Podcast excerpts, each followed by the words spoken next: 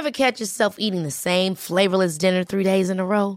Dreaming of something better? Well, HelloFresh is your guilt free dream come true, baby. It's me, Keke Palmer. Let's wake up those taste buds with hot, juicy pecan crusted chicken or garlic butter shrimp scampi. Mm. Hello Fresh. Stop dreaming of all the delicious possibilities and dig in at HelloFresh.com. Let's get this dinner party started. I'm Sandra, and I'm just the professional your small business was looking for. But you didn't hire me because you didn't use LinkedIn jobs. LinkedIn has professionals you can't find anywhere else, including those who aren't actively looking for a new job but might be open to the perfect role, like me. In a given month, over 70% of LinkedIn users don't visit other leading job sites. So if you're not looking on LinkedIn, you'll miss out on great candidates like Sandra. Start hiring professionals like a professional. Post your free job on linkedin.com/achieve slash achieve today. The Telegraph. The Telegraph. Podcasts.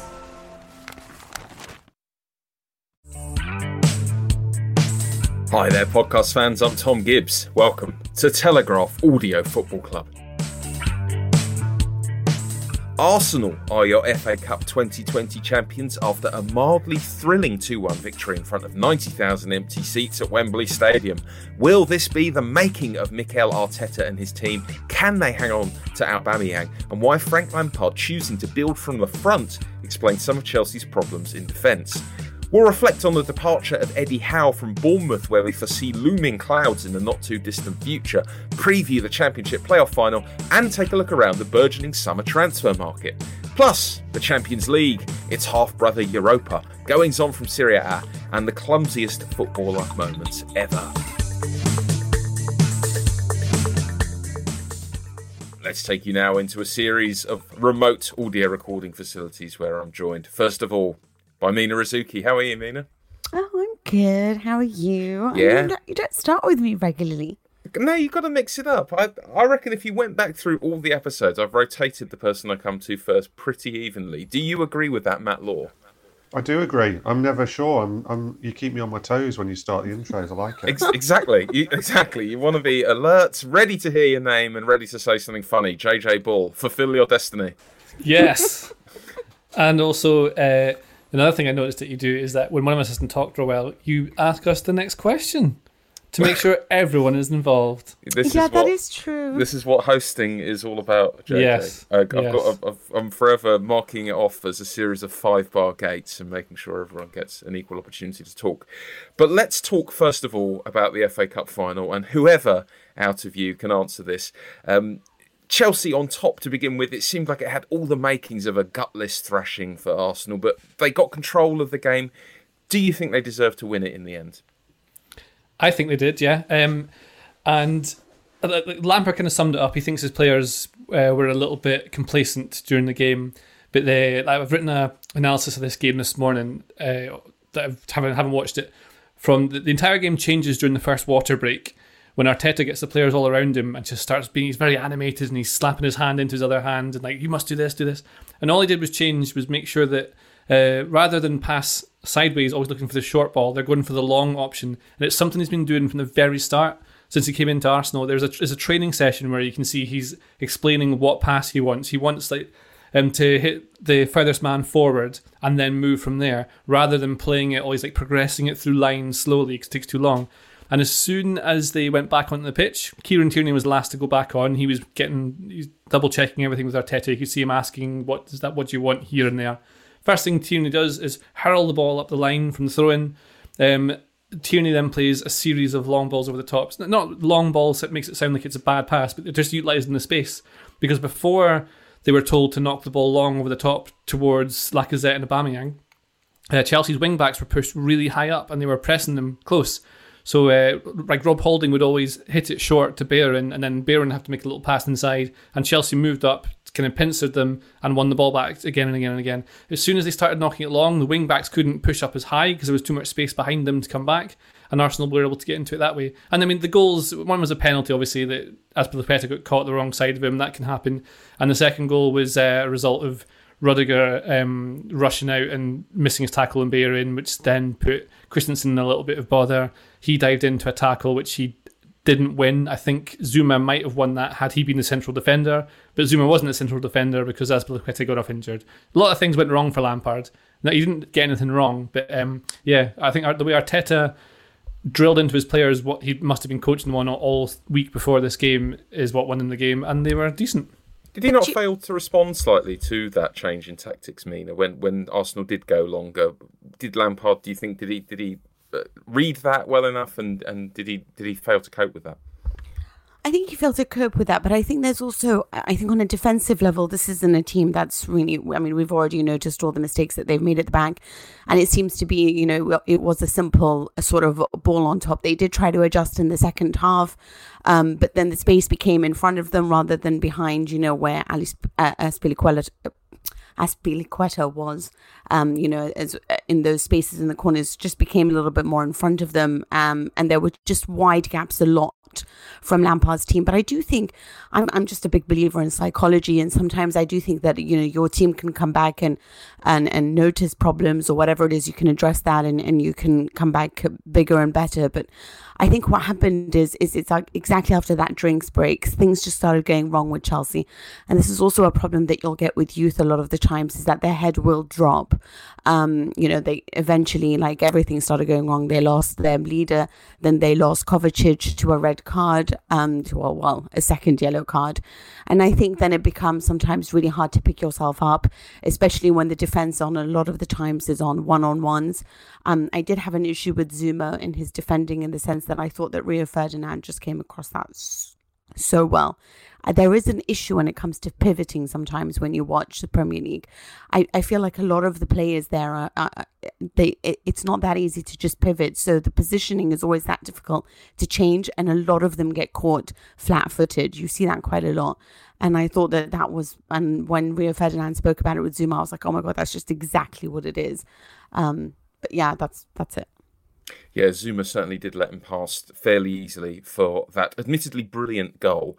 Arteta afterwards seemed fairly confident that Aubameyang will stay at Arsenal. Do you think he will, Matt? Um, I think he probably will. I'm not actually. This sounds mad. I'm not actually sure. There's a move out there for him at the moment. Um, a year or so ago, and in very different times, there probably was quite a few options out there, but I'm not convinced there's the move that would tempt Aubameyang to, to necessarily give up what he's got at Arsenal. I mean, he's captain. He's clearly the, the sort of the, the star man. I think as long as they pay him what he wants, he, he probably will stay now on the balance things. And, you know, six months ago, I'd have thought he was definitely going to leave. I mean, funny enough, I thought for a while that Man City should sign him. I mean, you, you get no comeback value on him whatsoever. You, you're signing him probably, you're paying 30 odd million in his wages for, for two or three years and you're never going to get any money back. But given Aguero's getting older and injury problems and, and what a guarantee young is, I'd go out and get him if I was City. Um, but I think he'll probably stay now, yeah also because he just has that know-how, right? Like just how he, how he like gets Azpilicueta on the floor, just how he uses his body. He's got like there's that intelligence that you've got over your players, and I just feel like for a team like City, that would be so useful, um, for them to have you know somebody going forward. I know that you know that's not exactly maybe what they're looking for, but he, I. I don't know. I, I think I he'd give like them something different. I think he'd be a really good option for them, and he yeah, is just a guarantee he's an absolute guarantee of Space. goals as well. Yeah, yeah, pace and, and, and like all, exactly that. I don't know why sometimes I feel like they go for same same, whereas I really think that he would add another flavour and would be so useful against especially certain opponents. Yeah, let's not harsh Arsenal's buzz too much. A wonderful day for, for them as a club. Big moment in the career of Mikel Arteta, and potentially feels like a big moment for this group of players it's not the first time Arsenal won the cup in recent history, uh, and they've failed to kick on a little bit in the past. Could this be the time when they finally do take one of these FA Cup wins and really build from it? I think they've got the right manager to, which they haven't for a while. I mean, in the in the latter days of Wenger, he was winning the FA Cup a lot, but it was clear that things had just got so sort of toxic with the fans and everything that he was never going to at that stage uh, lead them forward. And then obviously since him they, have gone through a couple of managers. I think they've got the right manager. I'm I'm still reluctant to say this is going to be the start of amazing things for, for Arsenal, just because if they had, if you were confident they had the finances to do what Arteta probably wants to do in the summer. I'd be extremely optimistic for them, but I'm not confident they they're going to spend the money. I'm just not confident that the ownership will will give him what he needs, and therefore it's it's difficult to know. It's it's going to be really interesting as to how how heavily they back him because you get the feeling were he to be backed that he he looks like he knows the direction to take that team and squad and that he would get them really making a lot of progress. But I I just don't I'm not confident they will. What about on the Chelsea side? The problem for them all year seems to have been fairly clear. It's at the back, and yet that's not the area they seem to be strengthening in the transfer market. Is there a sense sometimes that managers can change defenders, that you can coach a good defence out of what you've already got, but you can't really do that with attacking players? You've got to strengthen those areas and get the good players while they're available. Uh, is there the makings of a decent defence at Chelsea, or do they need to sign some players? It's funny, isn't it? Because traditionally we we've been used to the top teams traditionally of of almost building from the back. Um, you know, Arsenal, George Graham did it to a certain extent, Man United did it under Fergie. It used to be that you'd say, oh, you, you have to build from the back, you have to get your goalkeeper, you have to get your defenders, and then you can have around that. Lampard actually has made a good point in the last few weeks in that City and Liverpool did it the other way round, and it looks like he's doing it the other way round. I don't really know why. I don't know why the trend has changed, um, and whether it's just to do with how we like to watch our football now. But he he made the point in the first year that, that City under Guardiola um, conceded an awful lot of goals and hadn't got their defence anywhere near right. And, and obviously, Klopp at Liverpool, it took a few years till they got Van Dijk. So he seems to be going that route. He seems to want to get the get his style and philosophy enforced through doing it through the attacking players and then trying to work out the defence afterwards. It seems to be back to front to me. But well, the, I think the idea is that you um, you defend by keeping the ball as far away from your own goal as possible. And Lampard seems really attacking, and he wants his players to press quite high. They play such a high line, and they often leave just one player on his own on the halfway line in centre circle. It's kind of thing you, you don't really see on TV, but when you watch them live, um, so many players go forward. Often Kovacic is the, the deepest, and the centre backs push forward like a midfield position. And I think by having a really strong attack, it means that other teams have to play in a different way against them. So if, you, if you're really scared of um, how good Chelsea are going forward, you're naturally going to probably sit deeper back, which means that Chelsea are going to have more possession and they've got the players to be able to do that.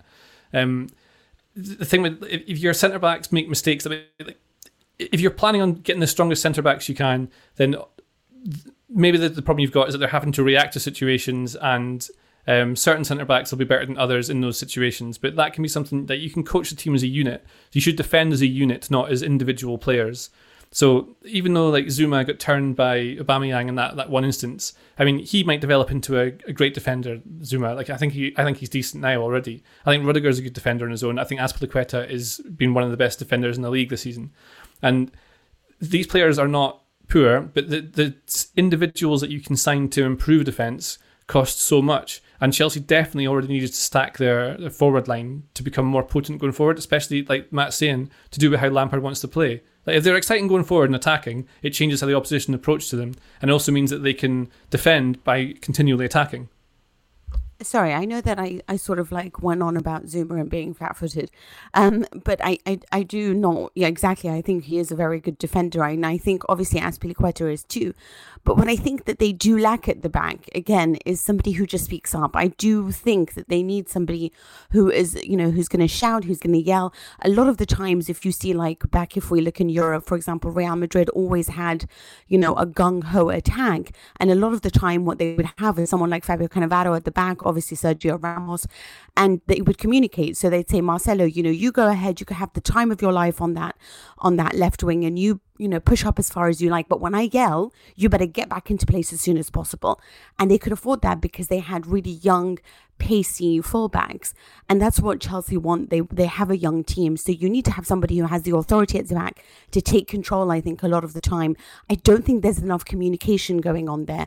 I always think that it's not about buying the best defenders, but about having a good sort of midfield and a good defense. If you see the way that Arsenal um, conceded that goal against Pulisic, what were the midfield exactly doing?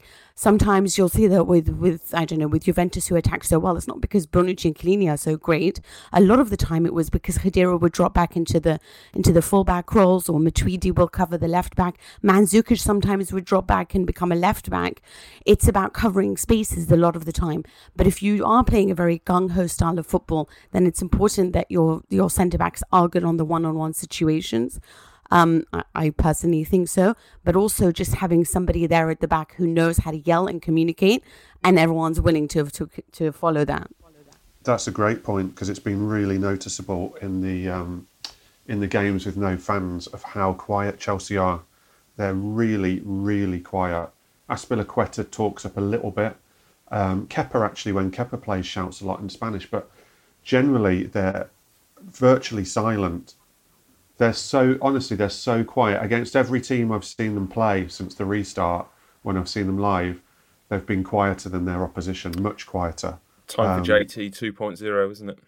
They've, they've got to get someone. I mean, it, obviously football's changed a bit since then, but they need someone to direct them a bit. They really need someone to. And I thought that was that was lacking on Saturday because you can say that Lampard didn't respond, but he actually needed a a response from his players on the pitch, and particularly with Azpilicueta, who's probably the only outfield player who, who does shout a bit, they'd have been they'd have been silent on that pitch on, on Saturday.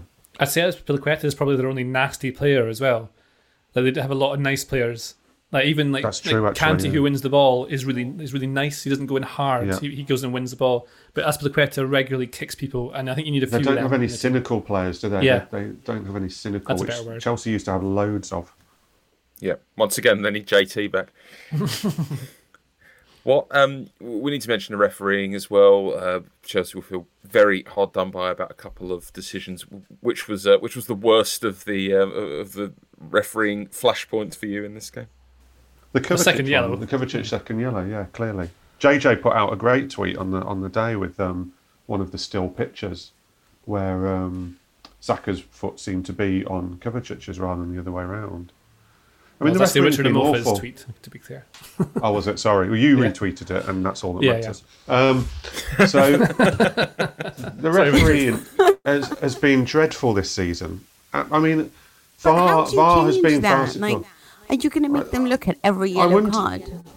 No, well, no. I mean, I do wonder whether part of it is the fact that they've become so emasculated by VAR, and their responsibility has been taken away so much, and they're so terrified of of what might happen, and it's affected the standard refereeing. But it's been atrocious. I mean, I, I was I was watching the championship a lot last season because Villa were in it, and the standard refereeing in the championship is woeful. It's like watching Sunday league refereeing, and I really looked forward to a better standard of refereeing when Villa got up. And it's not been there. It's been the worst refereeing I've seen in ages. And I'm not one. I'm honestly not one for hammering refs. Usually, I usually get frustrated with managers who hammer refs, but I just think it's been useless. Have you ever felt this is a good time for refereeing? Well, I- I've, I've not. I'm not. I, I. But the, the the flip side to that is that honestly, and you probably won't believe me. I'm. I so rarely talk about refereeing. I, I just ignore refereeing usually. I, I'm. I'm not that sympathetic to, to teams who moan about it or get bad decisions, but I just think this season it's been dreadful. There's been so many crap decisions. Yeah, I do think I do think VAR has I do think VAR has spooked some of the officials, um, and uh, is one of the many reasons why it's a scourge on our game. Let's leave the FA Cup final behind and talk about the departure of Eddie Howe from Bournemouth, left by mutual consent over the weekend. A little bit of a shock, just because he's one of those managers you can't really imagine not being in that job. But was this a good time for Bournemouth and Eddie Howe to go their separate ways, Mina? I don't know if it's if anything's ever a good time, but I, I just feel like this is somewhat of an end of a journey because you know it is a relegation. I think that for him it was a shock. Um, you could see throughout the whole season he just never imagined this was even a possibility, and I just feel like it's very hard to continue when you've dealt with a, a year of complete shock that you really thought you were building towards something. Um, I- I'll be honest, I love Eddie Howe, and, and I think that what he has done is is incredibly amazing. Um, and I just feel like it's a huge loss for them, for Bournemouth as a club. I think that because he is not just really the coach, they were a, a team in deciding everything. They were a team about even deciding when we should really go for promotion um, at the time to the Premier League. You know, are we are we at the right stage? Should we do this? And you had a leader there who would be like, well, actually, I'd prefer if we have this in place, um, so that we don't fall back down again. And it was just somebody who really you always trusted. He loved the club, and you always trusted him to make all the decisions, and he did. He made all the decisions. Whoever they take on afterwards now, as long as he's some, he's not going to be someone probably who's you know come and lived and done everything with the club from a very young age and had so much fan support that so he's almost guaranteed his position. So it's going to be really tough for them to find somebody who shares that love um, for the club, and I don't even know if that's what they're looking for. But I think with him, despite how everyone, you know, and, and I am a fan, I do feel like with Bournemouth, though, it was a club that conceded so many goals every year. Um, they were regularly the third or fourth worst team when it came to conceding goals, which always applied so much pressure to that front line. Eventually, the fairy tale was going to sort of fall apart unless you you had the world's greatest attack, basically. Um, I, I feel like some teams can get away with it, obviously, like Manchester City not always having the world's greatest defense because they do have the world's greatest attack, basically. But I, I just feel like that that was always going to stop, and he never really found a solution for it. And that's perhaps why I haven't always been so glowing in my reviews of Eddie Howe and his journey at Bournemouth. So I, I, I've got an alternative view on Bournemouth and Eddie Howe. It's neatly forgotten that they had to pay a fine for breaking financial fair play um, in the year they got promoted to the Premier League. They every single promotion year they had the highest wage bill in their division. Um, you know, he did a good job, but he did it. He did it with money. He did it with a lot of money, and now the club's in an absolutely terrible, terrible state. Their last set of accounts, their wage bill was 110.9 million. Their wage to turnover ratio, which everybody accepts um, should be at the highest around 66%, otherwise you're in trouble, It's 84.6%. Is it really 84.6%? Um, 84.6%. They're in 84. massive problem. Sorry, yeah, it's just that clubs, we, you never go over 68. their club's player registration costs were up from 55 million to 94. They had a loss of 32.4 million. They sto- still owe and this is what they owe on transfers from not last summer, the summer before, 80.1 million pounds in unpaid transfer fees. So Ake going for 40 million covered half of what they owed for two summers ago. They're in all kinds of problems. He's spent all the money and left whatever good job he's done a really good job on lots of aspects he's clearly a very yeah, but good he's not coach. the only one holding the check there's other people who have obviously allowed him no, to, to, but there's there's terrible mismanagement at bournemouth that people just ignore um, they have an office in Mayfair. Why do they have an office in Mayfair? It must cost yeah. them a bomb. Yeah, that is weird. I know about that. I, mean, I didn't know that. That's great. It's, it's absolutely crazy. Absolutely crazy the spending that's gone on there and they're in trouble. They're in big trouble. And I'll tell you what their, their next appointment will be is cheap because Eddie Howe is on over four million a year. Their, what about him? Well, him. I mean, he will. He he needs a break. He definitely needs a break, and I'm sure he'll get a good job afterwards. And he should get a good job. He's a good coach, but the the next club he goes to needs to um, manage him differently from how Bournemouth have managed him because people talk about the Harry Redknapps of this world of about putting clubs in trouble on the spending, but you know, it's not that much different to what's gone on at Bournemouth. They've spent way beyond their means. Yeah, we'll keep a close eye on them in the Championship. It does strike me as one of those where they might um, fall through that league fairly quickly. Alas, flew too close to the sun. Let's talk about the transfer window. We spoke a bit about Bournemouth uh, sold Nathan Ake to City for 41 million. Uh, that seems like quite good business all round to me. It's a it's a decent price for um, a, a good centre back. They wanted a, a left-footed centre back. They've got Laporte, so if Laporte can't play, they can put him in. John Stones is, uh, I think, being repurposed for to use as something else. I don't know what they're going to do with him. Make him like a human table around the place. But Ake now mascot. Yeah, something like that. He could be the mascot. That'd be good fun. I like to do that. Uh, Ake, uh, decent player. I think one of the I, I agree with, with Mina with a lot of the stuff she says about uh, Man City here in the defending. I think they could do with someone who um, likes to header the ball and uh, is just maybe a little bit more. Um, I don't know what the word is. Just bigger, just a bigger lad. They need a bigger lad at the back.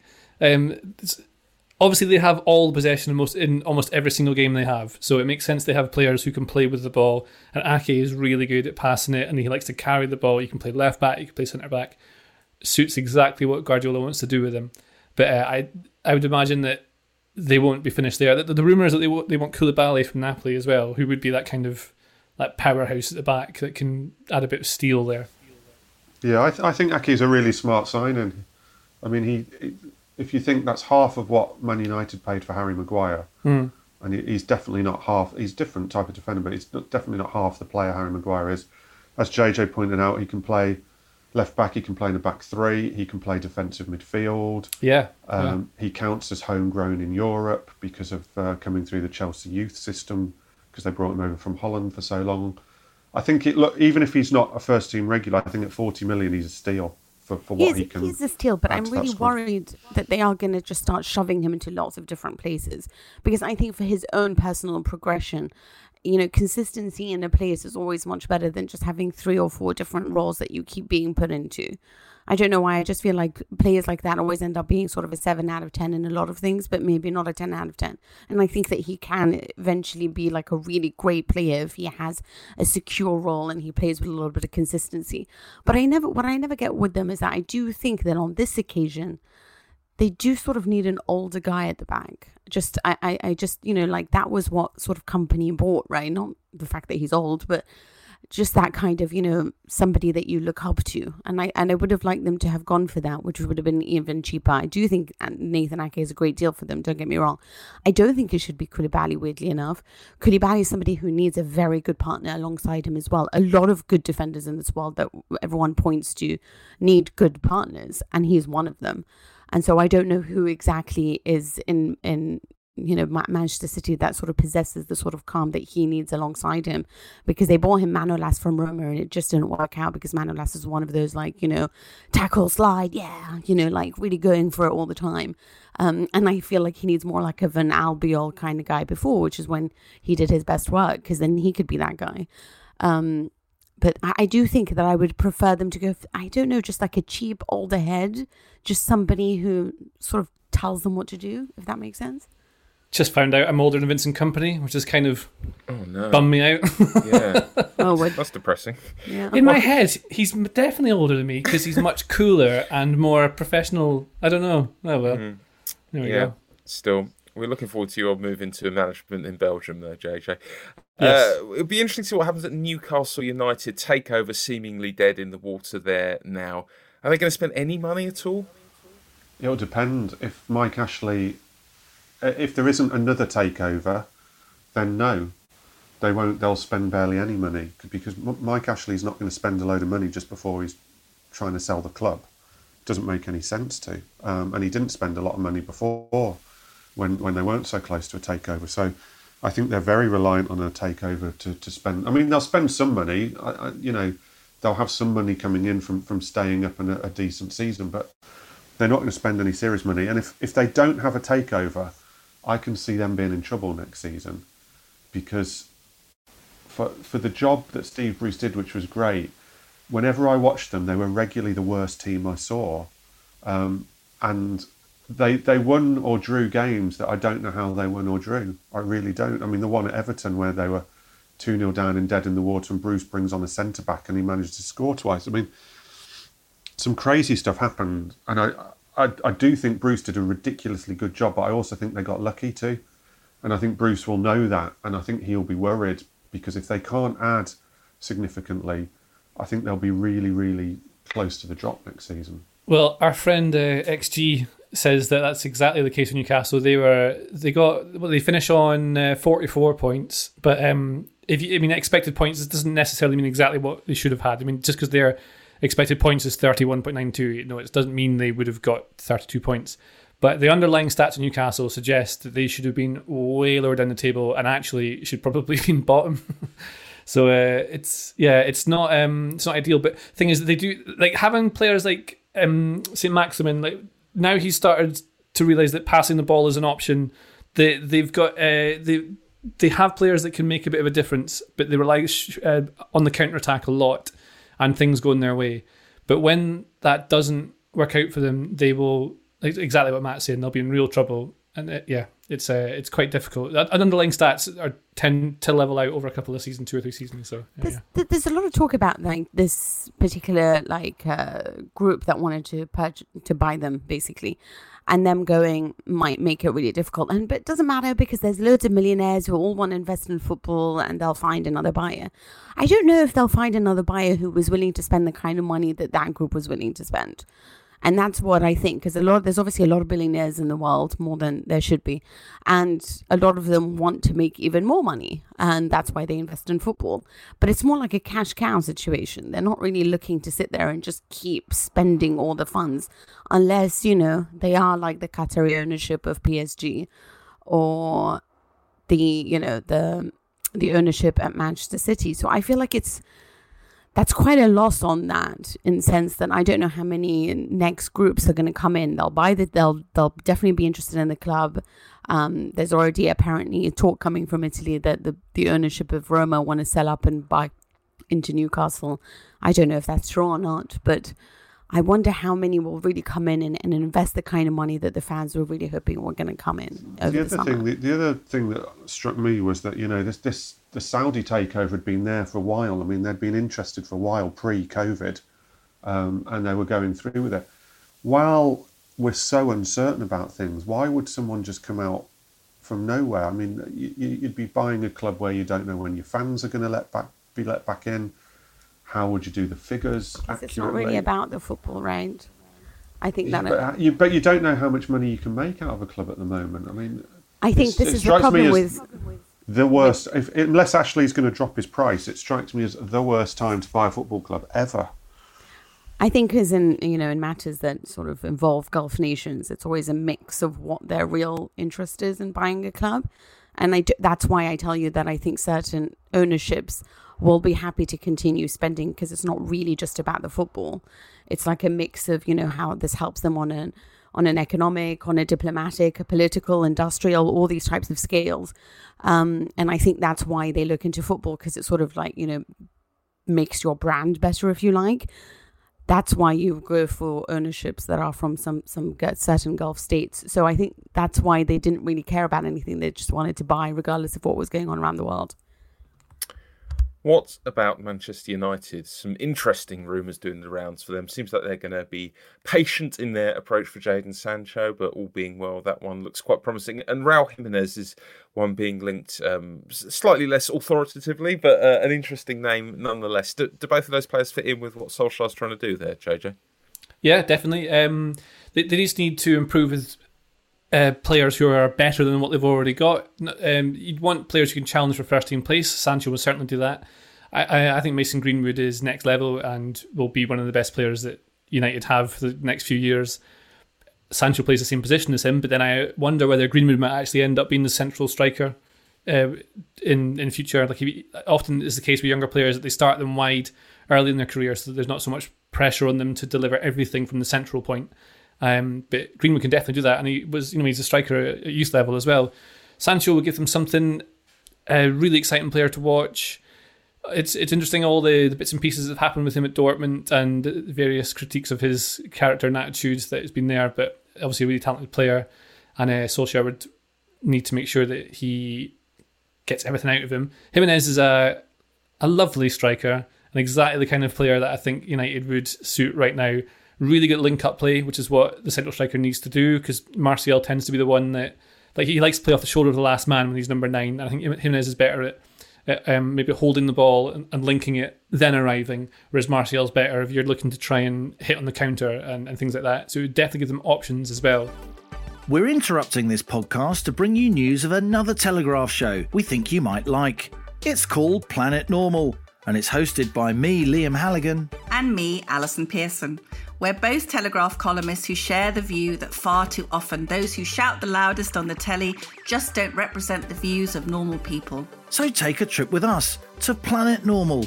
We're joined by some stellar guests, well known voices from politics, business, and the arts. All from different fields, but they have one thing in common they're at the top of their game, but distinctly down to earth. The good news is I finally learnt what a podcast is and even how you subscribe to it. It's actually quite simple. Search for Planet Normal on your podcast app or click on the link in the show notes for this episode. You don't really know what a podcast is, do you? I am one. Look, I am one. Who needs to know what it is? I am one, okay? Shut up. Let's talk about the Championship playoff final, which takes place on Tuesday evening. It's Brentford and Fulham in West London's fourth best derby. Uh, who do we think is going to win this football match? I'm really, looking forward to this. I watched the um, the semi final between Fulham and Cardiff the other night when Cardiff almost came back and really enjoyed it.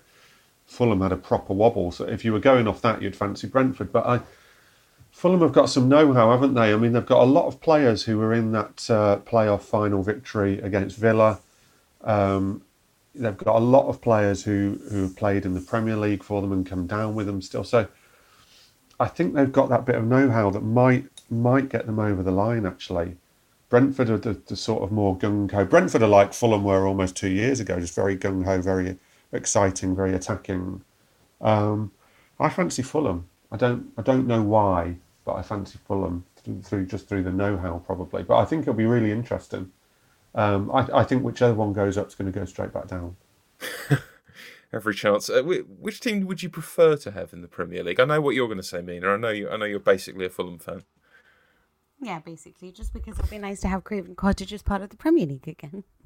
yeah, but there's a lovely new stadium going up at Brentford. That can't be that far from That's you. not close to me, though, is it? I mean, it must be. It must be fairly close if Fulham's close. Yeah, I guess so. But Fulham's just closer. So I'm, and I'm somebody who hates walking, right? So. Right. Okay. Okay. How about you, JJ? Who do you want in the top flight? Uh, I would quite like to see Brentford in there. I like the way that they've uh, their scouting recruitment is really interesting, and how they find players that are definitely capable of playing at a higher level. I think they're one of these teams that have taken a very Moneyball style approach to things over the last few seasons, and hence their kind of rise to where they are just now. They've got some uh, great individual players, uh, uh, and well, I went to see them play against QPR with you, Tom, didn't I? They had a I like Benrahma is a good player. Ollie Watkins seems like a really good player, but I'd imagine both of those will leave if they don't go up. Uh, yeah, I'd like to see Brentford because it's it's good to have a team like that who will utilize all this kind of modern data and they'll sign some good players and we might see something special with it. I could see them even doing like a Wolves. They wouldn't have the same access to players that they did, but I could see them finishing okay next season if they were to get up. When was this group outing to watch QPR? oh, well, it was cold. I wasn't in it. I wasn't in it. yeah, I'm supposed to be your best dude. I tell you yeah. what, when when the football is back, when we can all go back, we'll have a lovely AFCT trip to Loftus Road, and the subpar pies are on me. On Friday evening, we have a return to European football with the Champions League. How are you feeling about this? Are you, are you looking forward to this um, extremely unusual Champions League festival, or have you, like me, slightly lost faith in football as a thing that's going to particularly so entertain you at the it. moment? There's so much football. I think it'll be, be exciting though. It's like when you play a Pro Evo or something with your mates and you get to do Real Madrid versus Man City and all those sorts of bits and pieces. It doesn't really feel like the Champions League because it's, to know, it's all a bit strange. I think the mini tournament will be good. I think that'll be fun. Yeah, I'm, yeah. I'm not so it's, it's, just I mean, one. And if you the lose, last 16 and if your team loses, yeah, you're gone. Um, I think that the, I, I really am actually quite looking forward to watching the mini tournament. I think that'll be good fun. The last 16, I, I couldn't be, could care less about, to be honest with you. Um, Don't you want to see well, Real Madrid or Manchester City? But yes, I suppose I am interested to see if it's Real Madrid or Manchester City. I've I've got a work perspective on whereby I have to preview the Bayern Munich versus Chelsea second leg oh, coming no. Yeah, that one and I can see why you yeah, don't give it. yeah. It's it's not really uh, done much for my enthusiasm for the last sixteen, but I I think the mini tournament will be great fun. I think it's bonkers in a way with you know the restart of. I know they talk that the, the, European clubs the, who get to the mini tournament are going to get a delayed start to next season, but I do think it's mad that if Chelsea get knocked out on um, on the eighth of August, that they still have to restart on the twelfth of September. I mean, that, that's it's less than five weeks. Um, yeah, but they're playing one game, right? Yeah, like, but, but they haven't because their season they, they had to prepare for the FA Cup final. So it's not like they've had a little break and then play one game. Their season's just carried on and on. It's okay. Um, they have um, like 400 forwards. They'll find a way. I, I think it's a I bit know mad. and I, it'll be interesting to see how long the, the clubs who get into the mini tournament get off. Um, but I think so. I think that's mad too. But it'd be fun. It'd be fun. It'd be like a pre-season tournament in a way, wouldn't it? Oh, the I do ICC. think- no, I do think it's going to throw up an interesting new winner. I don't necessarily think it's going to be one of, you know, like, I don't necessarily basically think the best team's going to win it, which is why I think it could be a lot of fun because it's going to be one of those, like, mad, you know, like anything can happen in 90 minute type of game. So, I think the Europa will be really interesting as well. I think Man United are going to win the Europa League. I think that'll be interesting. do you? Yeah. They're your hmm. they're your favourites, are they, Matt? Yeah, having taken no notice of who else is left in it. That's what I was thinking. Who else is in it? Inter Milan. well, I Inter mean, Milan, who might not have Conte as manager by then, by the sounds of it. I don't know. I think I think both of them would be good fun. I like Sevilla, who are very good at this competition. Shakhtar Donetsk, There you go. Roma, All of those. Wolves. Bayer Leverkusen. Wolves in Man the Champions United. League. That's what we want to see. I mean, I'd just like to see, you know, I don't know, no one complaining about the Club Rouge ball. That would be something. Let's have a little bit of music and a song for Europe.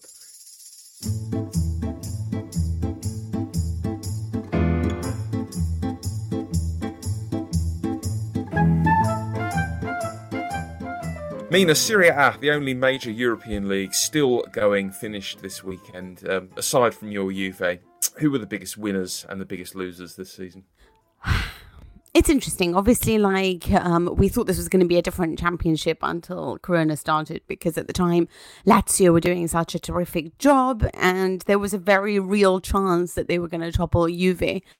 Obviously what you see after corona was you know the teams that had the be- better depths um you know the bigger teams basically inter and juve being the ones that eventually did a lot better um and the ones that managed to sort of you know win the matches that they needed to while lazio could basically barely recuperate I think when you look at this, you can see the foundations have been laid at Roma. I think Fonseca is a terrific coach, and with the little interesting uh, spending and, and just you know in key areas, I think they could be a real force next season. Um, Atalanta's Atalanta. I think they've established themselves as an amazing side going forward, um, and also showed a lot of maturity at the back. Napoli under Gattuso are a much more interesting um, team to watch now because you just feel like they're good on the ball, they're good off the ball. They've sort of tired towards the end of it, but that makes a lot of sense. I'm so dying to see what they're going to do against Barcelona because I mean, there's two sides to them, and I want to know who shows up because if the good version of them shows up, this could be a really thrilling game. Um, so I think when you look forward, when you're looking at this team and you're looking how much Juve has sort of really not that great under Sarri, it will make for a lot more excitement going forward. And of course, there's always Inter under Antonio Conte, which is dramatic, even if they don't even kick a ball. Yeah, well, some uh, discussions around this morning that Conte uh, may be on the way out there, despite only finishing a top uh, a point off Juve on top of the table. Yeah, we need to put that into context. Basically, they did. They basically lost every big game um, this season, I think, except for Napoli. They haven't really done it in, against the big teams, and that was always the criticism aimed at Antonio Conte. And obviously, what he did in the Champions League was considered an embarrassment, considering Italian teams did so well, and his side that had such an investment, 180 million plus, couldn't really, you know, put it together in the group stage. Um, anyway, so there's been criticism aimed at him, but there's also been a lot of compliments aimed at him. And him being his usual self, he's annoyed that he's not getting every single demand satisfied. And he's come out and said, you know, when I've been criticized, no one has protected me from this club. No one has turned around to to really tell us that the work that we're doing is extraordinary. Firstly, it's good work, it's not extraordinary. Your team is so much bigger and better than most of what Serie A has. You've spent so much money on this and considering what Spalletti had and the problems that he had last year in the sense that Icardi went off the boil, there was arguments all over the dressing room. Nainggolan was injured. He basically didn't have a team and he finished 13 points worse off. It's not a huge step forward, I'll be honest, you know. And most of your points were collected in these last few games when everyone is dead and buried and Juve don't care anymore and so do a lot of sides. So I, I just feel like basically what he wants is if he says a name like I want Romelu Lukaku, he doesn't want to fight for it. He just wants them to bring him Romelu Lukaku, and and and you know that was done, and he said that he had to go through hell to get it basically, And now it'll be interesting to see because he said this rant is not about transfer market, but you know it is because that's what it ended up being when it came to Juventus. And Capella warned him at the time when he left Juve that you're not going to find, and you're not going to find it at Chelsea. You're not going to find a club that that just supports you from beginning to end or offers you what Juventus did at the time because you were their captain more than you were just their coach. You were a former player. And he was like, "No, I'm going to do this. I'm going to find love everywhere else. I'm going to see. You're going to see how much people respect me." And you know what? He's never gone to a club that's going to offer him everything because I don't know what he thinks he's doing. He's not doing Pep Guardiola style football. He's not winning the big matches. So things take time. And you've got Marotta and you've got a good ownership and you've got a team that's willing to spend money on the on the targets that you want, some of which are just ridiculous. And so, you know, just stick with it. Maybe stop talking. If he just stopped talking, I really feel like Inter could be such a force. But he keeps doing this and then he keeps ruining it for himself. Yep, he's a man keen on falling out with other people, isn't he? Let's finish Yeah. off by asking this question, which we put to our friends on social media. Pierre Emerick Aubameyang dropped the FA Cup before lifting it on Saturday. We asked, "What's the clumsiest thing you've ever seen from a professional footballer?" Neil and many others got this question right, I think, by saying Tony Adams dropping Steve Morrow after winning the League Cup. That was uh, extremely funny for everyone except Steve Morrow. Uh, Jamie says uh, Ivanovic dropped the Russian cup, which is made out of glass, which isn't ideal. Uh, and Matt, not Matt Law, says uh, I saw Roy Hodgson sign Paul Konchesky. What do you think, JJ? Uh, I think the obvious one for me was when Sergio Ramos dropped the trophy off the top of the bus for Real Madrid, that Champions Yeah, League trophy. that's my that was one. funny. And it doesn't. I don't think this really counts, but like it just reminded me of, of like silly things that happen to footballers, maybe not being careful. And I don't know if anyone remembers a story from ten years ago where uh, the then Rangers defender Kirk Broadfoot suffered burns after an egg exploded in his face. The no. the newspaper headline is the, the story of it is really funny. And all they all use the same copy. But it talks about how Kirk Broadfoot suffered burns. The manager's confirmed it today. It says the Scotland defender was was inspecting two eggs he had just poached in his microwave when one of them blew up. Why is he inspecting eggs? I don't understand what the inspecting bit is. Uh, bad injury though. Yeah, You don't, you don't expect that. You can't see that egg coming. on his face. Um, go on, give us a bit more on Ramos, uh, Mina. Talk us through that incident. Oh no. Um. Well, it was just at the time they'd won the Copa del Rey over Barcelona, and they won their way to um, Cibeles, which is where they party with all their fans. And basically, he dropped it in front of the moving bus and went, "The cup has fallen." And at the time, they were like, you know, Mundo El Mundo came out and said, "Oh my god, the cup was in ten different pieces." Whereas others were like, no, it's all right, you know. But I think that was quite funny because all you could see was the entire team that was supposed to be celebrating were peering over the edge of the bus to see their their cab being trodden over by the tires of the bus. I loved it. What do you reckon, Matt? I thought I'd been really clever by lining up the Ivanovic question. I didn't think Oh, the no. Ivanovic answer. I watched Jamie that on social media last week. Jamie and stole it's- your. Uh, It's stole killed your me. It's absolutely killed me. Yeah. Um, I don't Haven't know Laddie now. dropped a remote control on his foot? Who was that? That was a good one. Someone dropped their A few fallen downstairs as well. But you know, it's killed me. I had the Ivanovic. So whoever that is Falling is banned from listening to this podcast in future. who, who is it? Who is Jamie. it? Jamie, you're banned. That's all from us for a while. Thank you very much to everyone that's appeared on this podcast this extended season, and indeed for the past three years in its various guises. Mina, JJ, and Matt especially, but not forgetting the supporting cast Sam Dean, Jim White, Jason Burt, Luke Edwards, James Ducker, Sam Wallace, Chris Bascombe, Jamie Carragher. The list goes on for some time. You can read their world beating football coverage at telegraph.co.uk forward slash sport, and you don't even need to be a subscriber to the full Telegraph package to read them. It's just £2 a week for a sport only subscription. Extra large thanks to our two producers, Joel Grove and his predecessor, Abby Patterson, both absolute heroes whose hard work has powered Audio Football Club. Thanks too to Theodora Louloudis, the Telegraph's superb podcast editor, and her predecessor, Pete Norton, for all their brilliance. You can, as ever, contact me on Twitter at Tom with an H Gibbs. Thanks again to Joel for this episode, and of course, thanks to you, most of all, for your company. I'll talk to you again soon.